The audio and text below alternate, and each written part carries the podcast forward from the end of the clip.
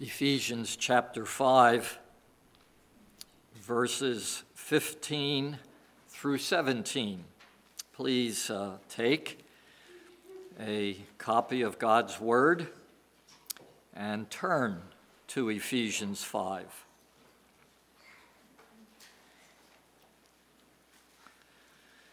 Before I read and then preach, let us pray. Heavenly Father, we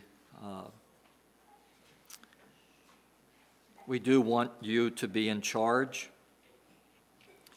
We do pray that in your kindness, in your grace, you will be in charge of this time and the rest of this service today.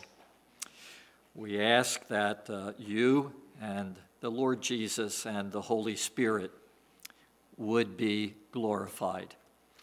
In Jesus' name, amen.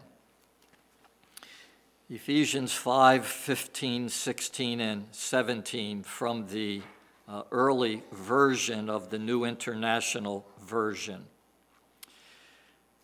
Be very careful then how you live, not as unwise, but as wise, making the most of every opportunity, because the days are evil.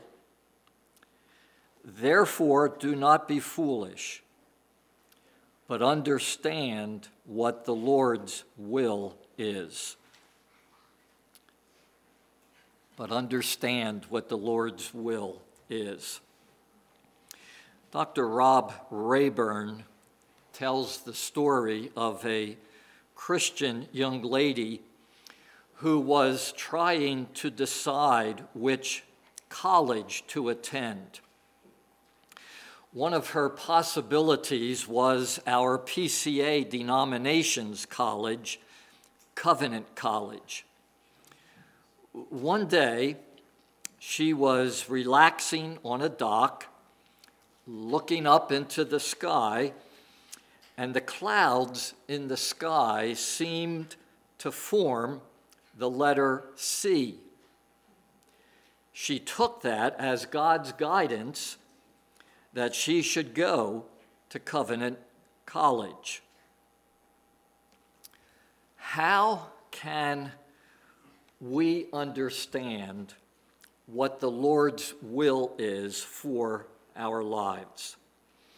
What does the Bible say about God's guidance? What does God do? How does God lead us so that we can live in His will, so that we can live holy lives? As Christians, we want to do the right thing. What is the biblical doctrine of guidance? That is our subject this morning, and I pray by God's grace our study of this subject will be useful, will be helpful to each believer here this morning for the glory of God. We have 4 points in our sermon, and point number one is the sufficiency of the Scriptures for our guidance. Or as someone else has put it, the will of God is found in the Word of God. Quote, "When the Bible is properly understood, a Christian has all the principles of conduct needed to make wise and godly decisions." Turn with me, please, to 2 Timothy chapter 3. The last verse of 2 Timothy chapter 3, verse 17, talks about the man of God being thoroughly equipped for every good work. What is it, though, that thoroughly equips or thoroughly furnishes. What is it, though, that makes competent the Christian for every good work? Look at verse 16. All Scripture is God-breathed and is useful for teaching, rebuking, correcting, and training in righteousness, so that the man of God may be thoroughly equipped for every good work. The Scriptures of the Old and New Testaments thoroughly equip the Christian for every good work. As someone has said in reference to 2 Timothy 3:16, the Scriptures teach us what is right and what is not right, how to get right, and how to stay right. That pretty much covers it, doesn't it? Point one, the Bible points us first to the sufficiency of the Scriptures for our guidance. Quote, "The more we know of God's written word, the more we will know what God wants us to do." In the past, a young man from a youth group in Pittsburgh I once led came to Johnstown to be a student at the University of Pittsburgh in Johnstown. One weekend, his girlfriend was coming to UPJ for a visit, and he was thinking about having her stay in his dorm room. He went on to talk to me about it. Was this okay? He assured me that he could be trusted, there would be no moral failure, he wouldn't fall. His girlfriend was a Christian. Was this okay? I took the Scriptures, opened the Scriptures, and used the Scriptures to deal with his question. And he went on to have all the information he needed to make a godly decision. Psalm 119, verse 130, "The unfolding of your words gives light." Psalm 119, verse 105, "Your word is a lamp to my feet and a light to my path." Isaiah 8, verse 20, "To the law and to the testimony, if they do not speak according to this word, they have no light of dawn." But how are we to be guided when the Scriptures do not specifically speak to something? For instance, how are we to be guided concerning which job to take, which college to attend, where to live, whom to marry? John, a believer, has two young ladies who are interested in him. They're both Christians. What should John do? At times like that, insofar as the choices we make are not contrary to God's word, we are at liberty to choose according to our likes, our preferences, our pleasures. God has left us free to exercise genuine freedom. He commands only that we choose wisely and well, not neglecting his word whenever it applies. one summer in the past, our young people had the opportunity to go to Chicago or to go to Myrtle Beach on their annual missions trip.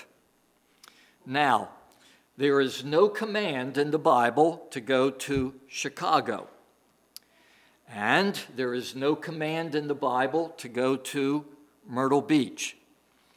Also, there is no prohibition in the Bible in regards to these two cities. Here were two genuine ministry opportunities. What should they do? Insofar as the choices we make are not somehow contrary to the Word of God, we are at liberty to choose. The Lord commands only that we choose wisely and well.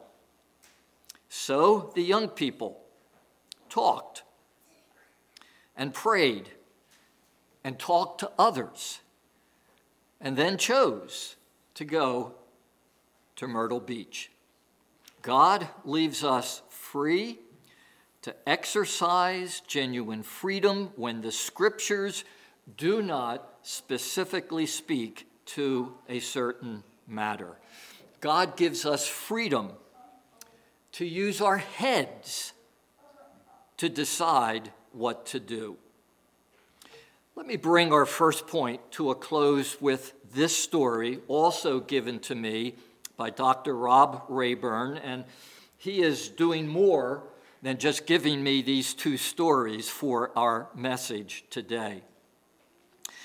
Rob talks about Dr. Francis Schaeffer.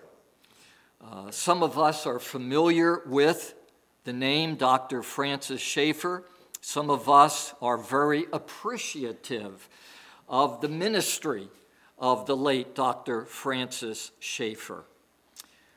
When Francis Schaeffer was a young man, I gather a high school student, he wanted to go to college, but he was not sure that he should. I gather he was a Christian, and he really wanted to be in God's will. He wanted to go to college, but he wasn't sure if he should. And so he took a coin, and he decided that in flipping the coin, the one side would tell him to go, and the other side would tell him to not go. He was very serious about this, and he took that coin and flipped it, and it turned out to say, go to college. He really wanted to do the right thing, and so he decided he was going to flip again. And so he flipped the coin a second time, and it said, go to college. And Rob Rayburn goes on to say, aren't we glad that Francis Schaeffer went to college and then graduate school and went on to have the tremendous ministry that he did have? Well, what should we say, though, about this story? Number one, I really think we need to commend Dr. Schaeffer for his desire to please God. There are many who do not have that intense desire. We should commend him for that. But also, number two, I think we should say, in reference to God's guidance, the Bible points us first to the sufficiency of the Scriptures, and where the Bible does not specifically speak to something, God has left us free to exercise our freedom.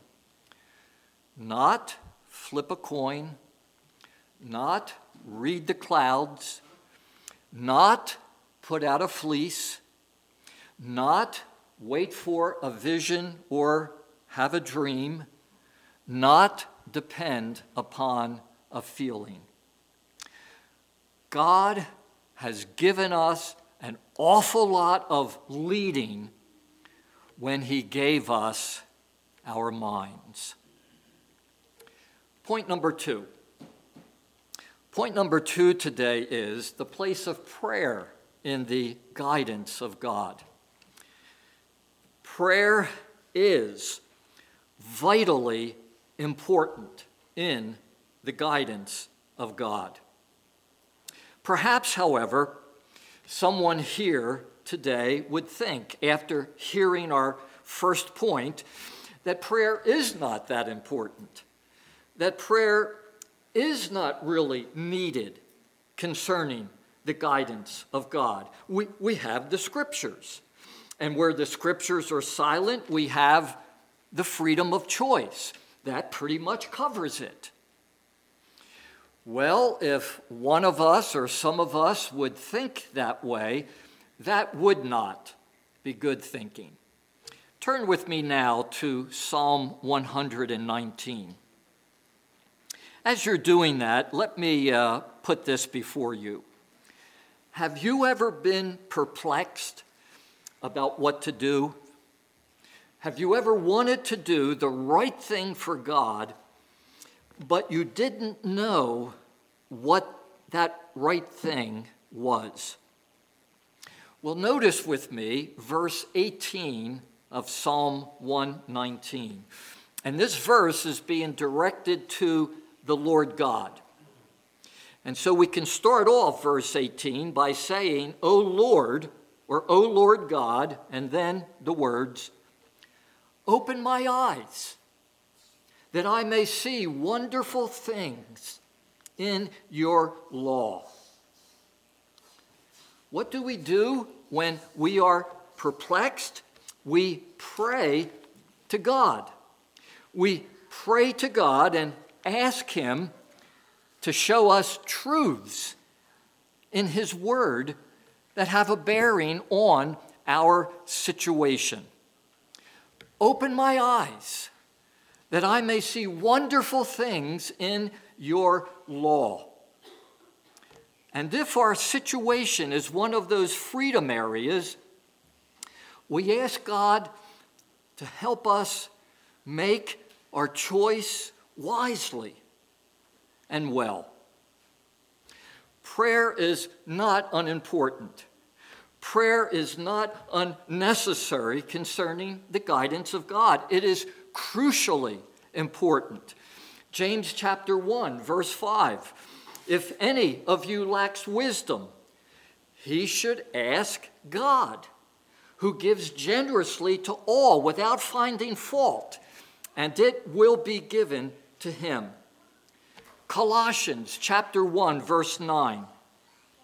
We have not stopped praying for you and asking God to fill you with the knowledge of his will. But also, we can say this about the importance of prayer. Prayer is important for receiving strength from God to live out the right thing to do. Have you ever known what the Bible says about something? Or have you ever made a choice in a freedom area, but you were so weak in regards to doing it? I remember when I became convicted that I should go to my parents and ask them for forgiveness for the grief I had caused them as they raised me. As you can imagine, this was very hard to do. And as you can imagine, I really prayed about that. And God gave me what I needed to go to my parents and ask for their forgiveness. Prayer is so important also to receive strength from the Lord to live out his will. The Apostle Paul wrote in Ephesians 6, verses 19 and 20, "Pray also for me that I will fearlessly make known the gospel. Pray that I may declare it fearlessly as I should." He knew God's will here, as I should. And what did he do? He said, "Pray for me." Prayer is a crucial part of the biblical doctrine of guidance. Point three now. Point three is godly counsel. To quickly review, number one, the sufficiency of the scriptures. Number two, the importance of prayer. And now, number three, godly counsel and the guidance of God. Listen to these words from the book of Proverbs. Chapter 12, verse 15.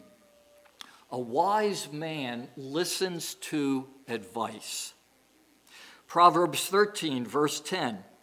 "Wisdom is found in those who take advice." Proverbs 20, verse 18, "Make plans by seeking advice." And then Proverbs 11, verse 14, "Where no counsel is, the people fall. But in the multitude of counselors, there is safety." Another point we should take with us concerning our subject of this morning is the wisdom of seeking godly counsel. J.I. Packer has put it something like this: "The wisdom of not being a lone ranger concerning the right thing, but speaking at times to wise fellow Christians for their understanding of the scriptures or for their advice in what we should do in our freedom areas." Have you ever experienced anything like this? Anything like this? You're driving your car and you're not sure where you are. Actually, you're lost. Your family or a friend is pleading with you to put on the GPS or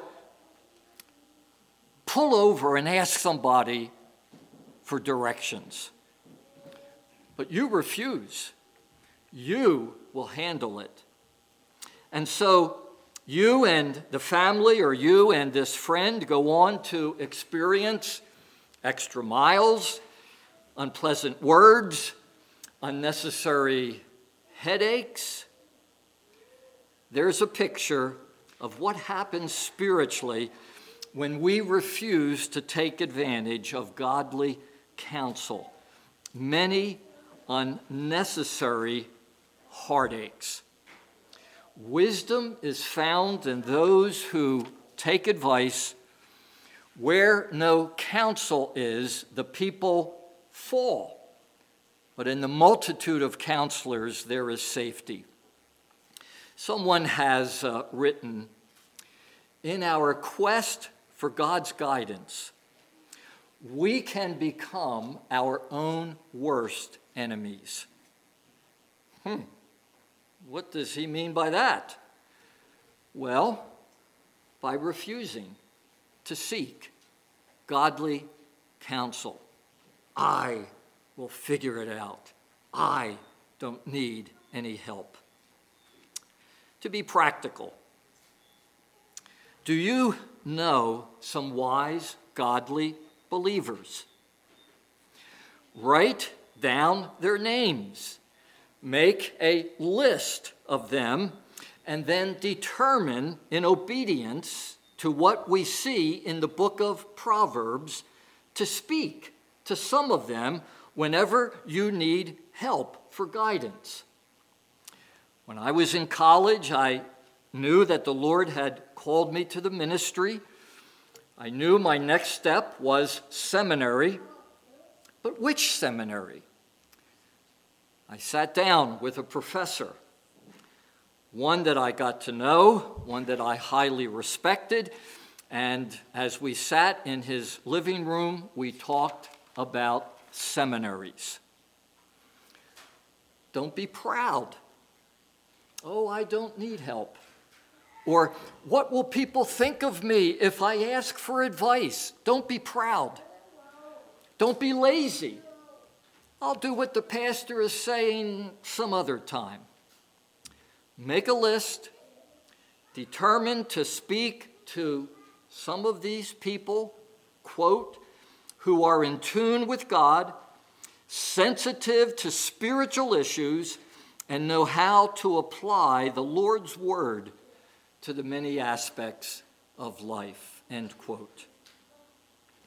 Before we leave our third point, let me say, perhaps as I've been giving this third point, you realize that this third point is indeed a weak area in regards to you and the Lord's guidance. You do not seek godly counsel the way you should. Thank God for showing this to you. In his grace, he has done so. And pray that you will act in reference to it, the wisdom of seeking godly counsel. Our last point this morning has to do with circumstances and God's guidance. And what I want us to take with us under this point is our circumstances help set the context for making a decision to the glory of God, but they are not to be read all alone as fixed indications concerning God's will. Joni Eareckson, one summer day, dove into the waters of the Chesapeake and broke her neck. She became paralyzed from the neck down. Some Christians probably went on to read that circumstance in Johnny's life as a sign from God that she would never marry, never drive a vehicle, or do a variety of other things. This circumstance clearly dictated God's will. Well, Joni Eareckson Tada is married today and drives a van and has a tremendous ministry for the Lord. Circumstances help set the context for making a decision, but they are not to be read as automatic road signs concerning God's will. I still remember a young lady of a number of years ago who was crowned Miss America. She is a Christian. And she went on to say that a number of young men, plural, and this probably took place as she went around representing herself as Miss America.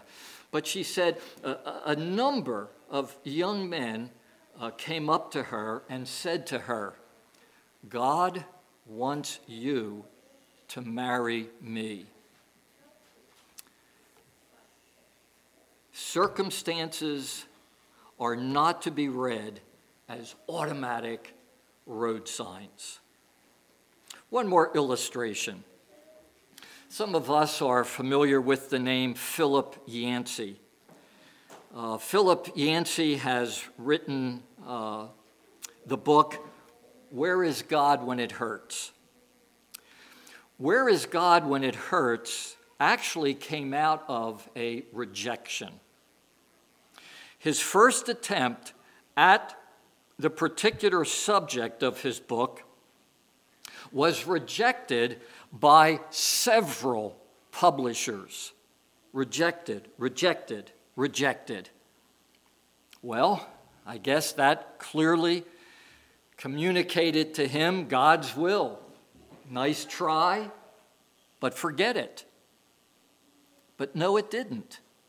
For again, he went on with the help of the rejection to write his book. Circumstances are not to be read as dictates from the Lord concerning his will. They help set the context for making a decision.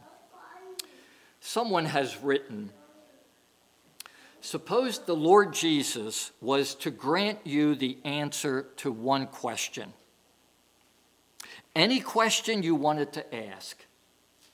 What would that question be? I was asked once to speak to about 100 junior high, senior high young people. And I borrowed that from this person. I said to the young people, let's